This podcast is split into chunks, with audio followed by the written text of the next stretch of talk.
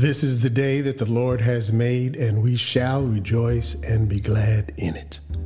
I'm Reverend J. Stewart Glover, and you are listening to Faith Talk. And through our dialogue together on this platform, we aim to draw relevancy from the biblical text while bringing clarity to our own religious experience. Now, I'm inviting you to come on in as a guest and share your thoughts on, on this topic, which is entering a new year, a spiritual approach. My topic today is entering a new year, a spiritual approach. So, there is a wonderful story in the Bible that is found in the book Second Chronicles. And Second Chronicles is a historical book. in this story, King Solomon builds a temple. He prays and dedicates this temple. And in his prayer, he asks God for some very specific things regarding the well being of the people of God and their relationship with God. In response to this prayer, God appears to Solomon at night with a response. Yes, he heard Solomon's prayer. And part of God's response to this prayer was a very well known scripture today that is often recited and quoted. The scripture comes from 2 Chronicles 7:14. And it reads like this: if my people who are called by my name will humble themselves and pray and seek my face and turn from their wicked ways, then I will hear from heaven and I will forgive their sin and heal their land. So, once again, today's topic is entering a new year, a spiritual approach. What stands out to me is that, first of all, God hears our prayers. God is transcendent, we know that, who cannot be contained uh, in the or constrained by the universe. He is above the heavens and above the earth. Transcendent, but he is also immanent, close. And he's always desired to dwell amongst us and now even within us in, in the Garden of Eden, in the story of the Garden of Eden uh, with Adam and Eve, he walked, talked, and talked with and provided for Adam and Eve. And then in the desert, along the people's journey through the desert, he instructed that a tabernacle be built so that he would dwell amongst the people. That's as they were traveling. And then Solomon builds a temple and the presence of God would be once again amongst his people in a more permanent um, building, as they say. So the, the scripture says, and now we have the privilege of God living within us.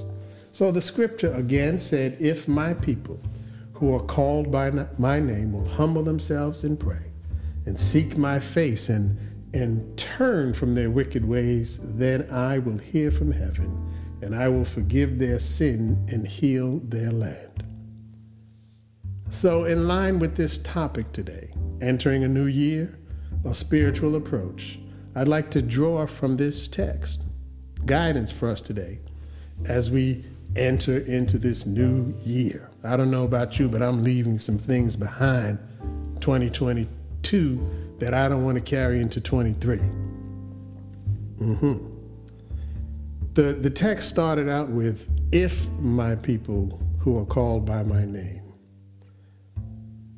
If implies that there is a choice, a choice that can be made. And that in choice, that choice involves either embracing or rejecting the guidance, the prescription that God is about to, to give. He said, If my people who are called by my name will humble themselves. So, first of all, he invites us to function from a posture of humility. And I believe this is good for us today. He invites us to function from a posture of humility. So the first bit of guidance was simply to humble themselves. But what is humility? And what does it mean to be humble? Well, if you have some thoughts on this passage or, or these words, come on in. But humility is knowing who God is as best as we can. Humility is knowing who you are in relation to God.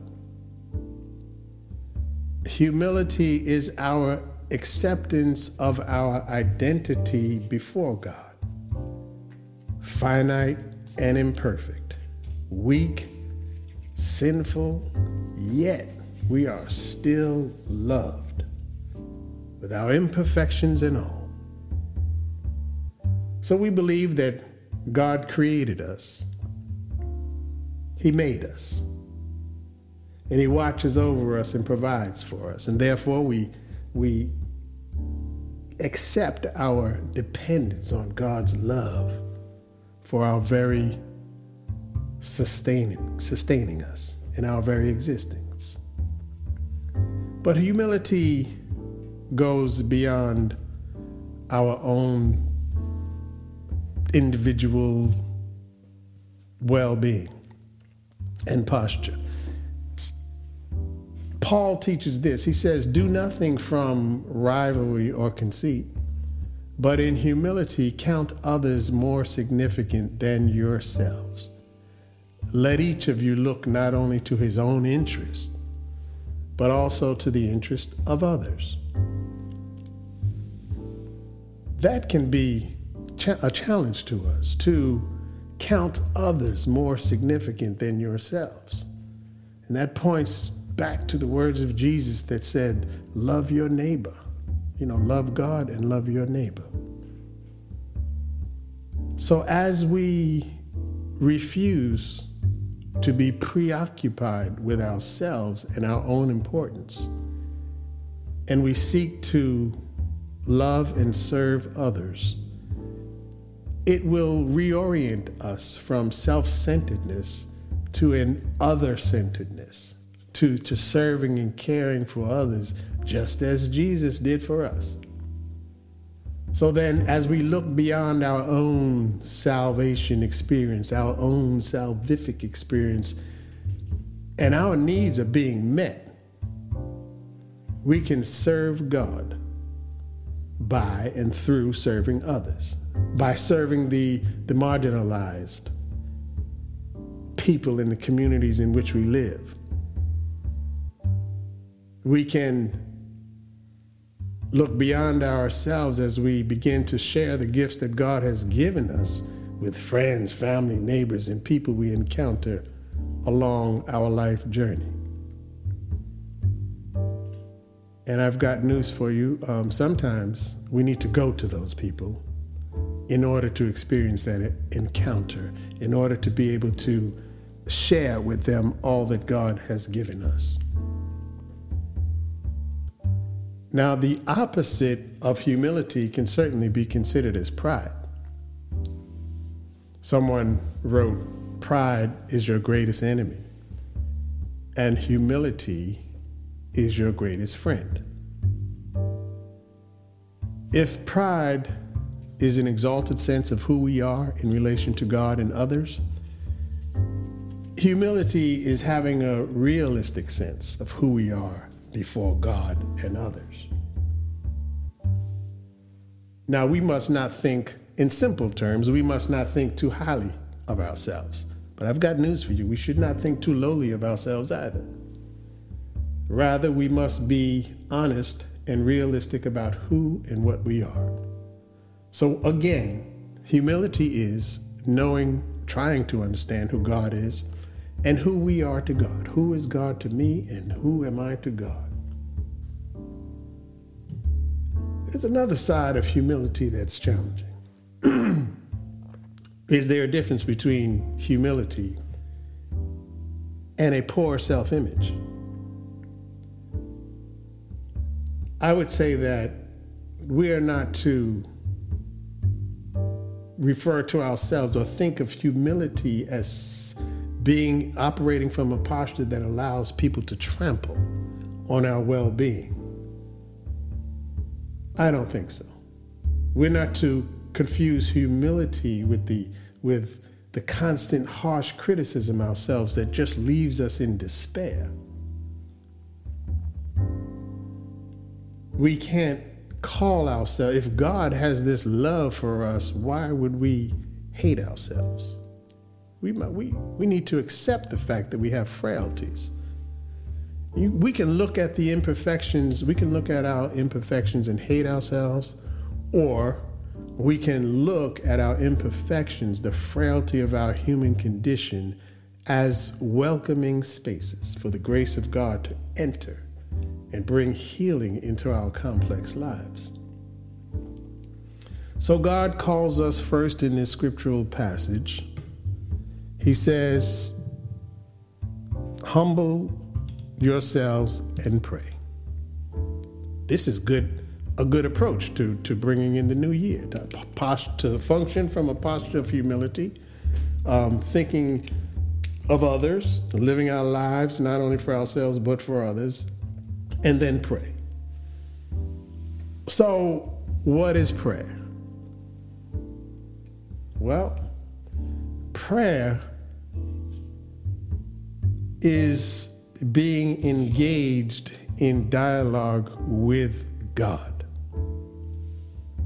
Yes, it is talking to God. But it's also hearing from God. So it's more than the childlike recitations that we've learned as children. Now I lay me down to sleep. I pray the Lord my soul to keep. It's more than that. I think we teach that to children to get them in the habit of talking to God and learning that God actually hears them. But then there's the other side of hearing from God. Yes, we, we come to the, into the presence of God, we tell Him what we want, we tell Him how we feel, but there's also the idea of hearing from God. And our humility helps that. Prayer is possible in many different forms. It's a two way conversation. I'll give you an example. You can pray with scripture, allowing God to speak to you. For instance, as you select a portion of scripture and repeatedly read this scripture out loud to yourself. And each time you read it, take note of what stands out to you and read it again out loud. When we read silently, we have a tendency to speed read. And we don't even give God a chance to speak to us. So read it repeatedly over and over. And eat out loud to yourself. And every time you read it, take note of what jumps out to, to you and what happens inside of you. And I believe that God speaks to you in this way. So, so far we've talked about humility, functioning, approaching this new year from a posture of humility. We talked about praying in this new year. And you know, often we avoid prayer because, you know, I talk about hearing from God, and maybe we don't always want to hear from God. Maybe God comes to us in a way that's unexpected, that's maybe not pleasant. And you say, well, why would that be? Why would this loving God come to you in a way that's not pleasant? Well, growth sometimes can be painful. And sometimes we resist that which we don't want to confront. We avoid it. We suppress it. We put it, we bury it so that we don't have to deal with it and we don't have to hear from God for sure. So we minimize our prayer time. We speed read the Bible. So, another bit of wise counsel that is found in this scripture is humility, prayer, and then there's seeking God's face. And how do we possibly do that? Well, seeking God's face is in response to his gift to you. What do you mean, Reverend Glover? Well, I mean that he has gifted us with the desire to know him. He has gifted us with a desire to be in right relationship with him. When you feel like you want to know God, it's not because you're such a great person. It is because God gave you that gift inside of you. And it is the gift of God in you that draws you near to Him. We're talking about seeking God's face. Now, some of us, I would, I would say most of us, if not all of us, begin our faith journey seeking the hand of God not his face. And by the hand of God, I mean what he will give us, what he will do for us. And yes, he extends his hand to us in order to rescue us, in order for us to grab hold of his hand. And we, re- we reach for his hand, and, and he rescues us. But as we grow a little bit in our faith, God wants us to seek his face, which means to know about the one whose hand you are holding, to know about his the attributes of God, to know about his righteousness, his justice, his compassion, his love, his holiness, and his faithfulness. All of this creates an image of God. And that's why we need to seek God's face and not just his hand. As we build this image of God, it's going to affect how we see ourselves. It's going to uh, maybe clear up some things. Because if we have a, a, poor image of God, we can certainly have a poor image of self. If we have a, if we have a, an Im- image of God who, who is God is one who's just waiting to punish us and send us to hell, and that's what we think of God, then we, we might not think much of ourselves and we will most likely reject faith, God, religion completely. And it could be harmful to have that image of God. So we need to seek God's face. And how do we do that? We do that through prayer, we do that through our um, living a life that is is in attempting to be pleasing in, in, in God's sight. Learning about his righteousness, his justice, his compassion, his love, his holiness, and his faithfulness, and then living a life that articulates all of that. Living a life that seeks justice in this world living a life that uh, desires to carry the light of God into this world. We want to know about God so we can then be that in this world. Okay, then we move on to the Bible tells us to turn from our wicked ways. And I think this is, again, I think this is a wonderful portion of Scripture that is like a prescription. It's a prescription written to tell us how to approach this new year. I'll read it one more time. The Bible said, uh, If my people who are called by my name will humble themselves and pray and seek my face and turn from their wicked ways, then I will hear from heaven and I will forgive their sin and heal their land. So, have we done all of that or not? My proposition today is that we go forward into this new year with humility, prayer, seeking God's face, and certainly turning from our wicked ways. Turning from our wicked ways. What does that mean? Well, it actually speaks to the idea of repentance, which is a grossly misunderstood concept. And I, I say that because most often, repentance is thought of partially instead of completely. I'm suggesting there are two parts to repentance. One, the one that we most commonly think about is turning from your sin. Stop doing what you're doing that's not pleasing to God or it's causing other people problems and causing yourself a problem. Turn away from that. Stop doing it. But what I'm telling you today is that that is half of the equation. Because as you turn from God, you must turn to something, someone. So the second half of that equation is turning to God and embracing His forgiveness. You may stop sinning and never even forgive yourself, or stop doing things that are harmful to other people or yourself and never forgive yourself. But if God forgives you, who are you not to forgive yourself? Or is that uh, is uh, non-forgiveness of self? Is that a form of idolatry? If God says you are forgiven, who are you to say no? I'm not.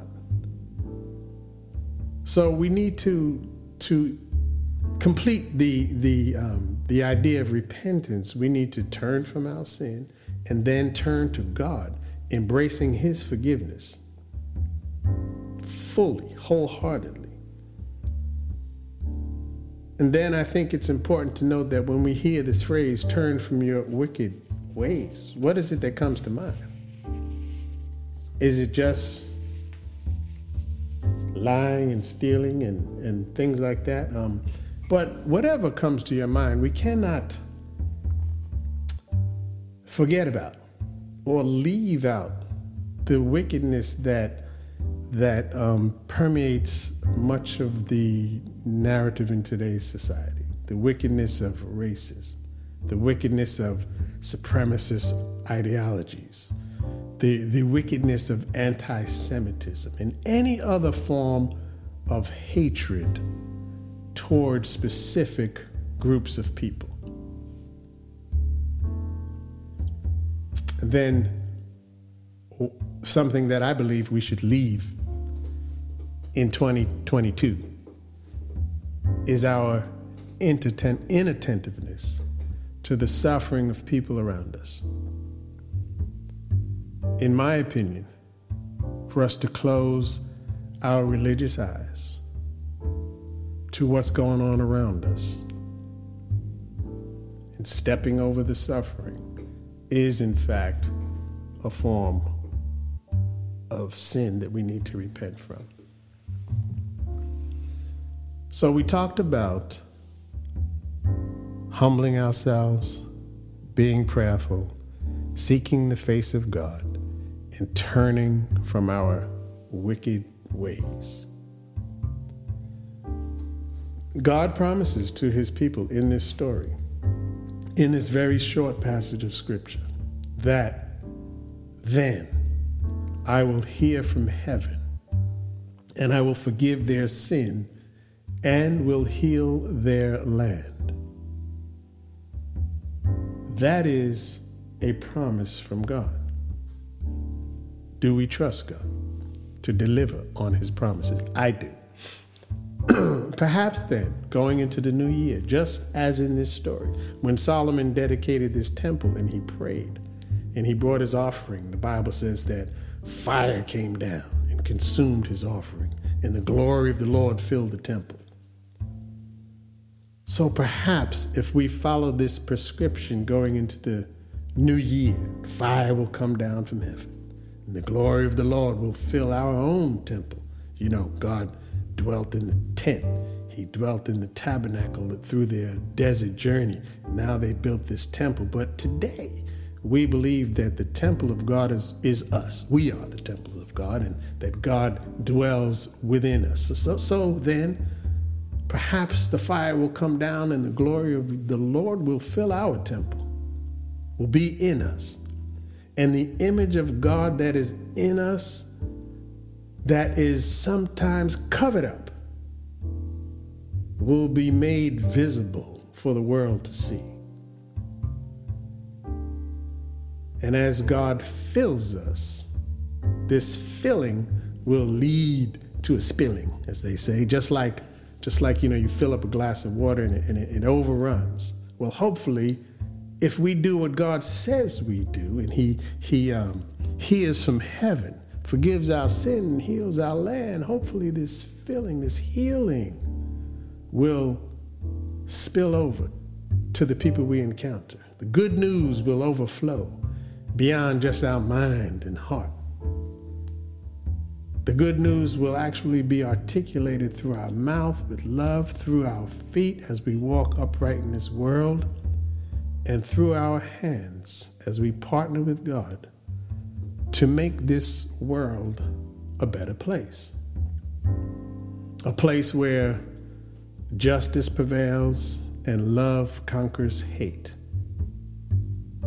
Instead of demonizing the differences we have with people who are not like us, love will conquer hate.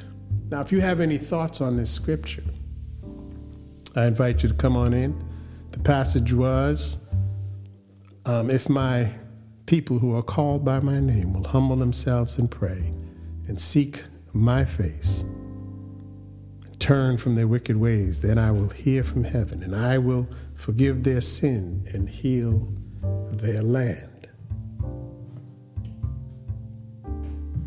It is by the grace of God that this world can become a better place. But God doesn't do it by a miraculous wave of his hand. God uses people to bring forth his presence into this world, to bring his love into this world. His justice and compassion and healing happens through people. Mm-hmm. So then, let us try to be more loving of one another, people that are different from yourselves. You know, I, for example, I don't understand, I don't, um, this idea of, of dumping migrant children in the freezing cold where they could have died, to me is unacceptable. That is not how we overcome the problems in this world. The hatred that is articulated against the Jewish community is unacceptable. The hate language, the actions of hate. This is not how we need to approach this new year. So let us then make our way into 2023 with humility, prayer, seeking the face of God, and turning from our wicked ways. And that turning involves repentance. Be mindful that we need God's help with our humility, with our prayer, with our repentance, and with our seeking His face. So now you have been listening to Faith Talk. And I certainly thank you for being a part of our listening community. Please visit the website at www.reverendjstewartglover.com. Leave your comments on these episodes, which are open for criticism. You can also register as a guest. Contact me directly by email even leave a voicemail. Check out some blog articles. I invite you to um, be an active part of our listening community. And I pray that God would bless you in 2023. God bless you and thank you.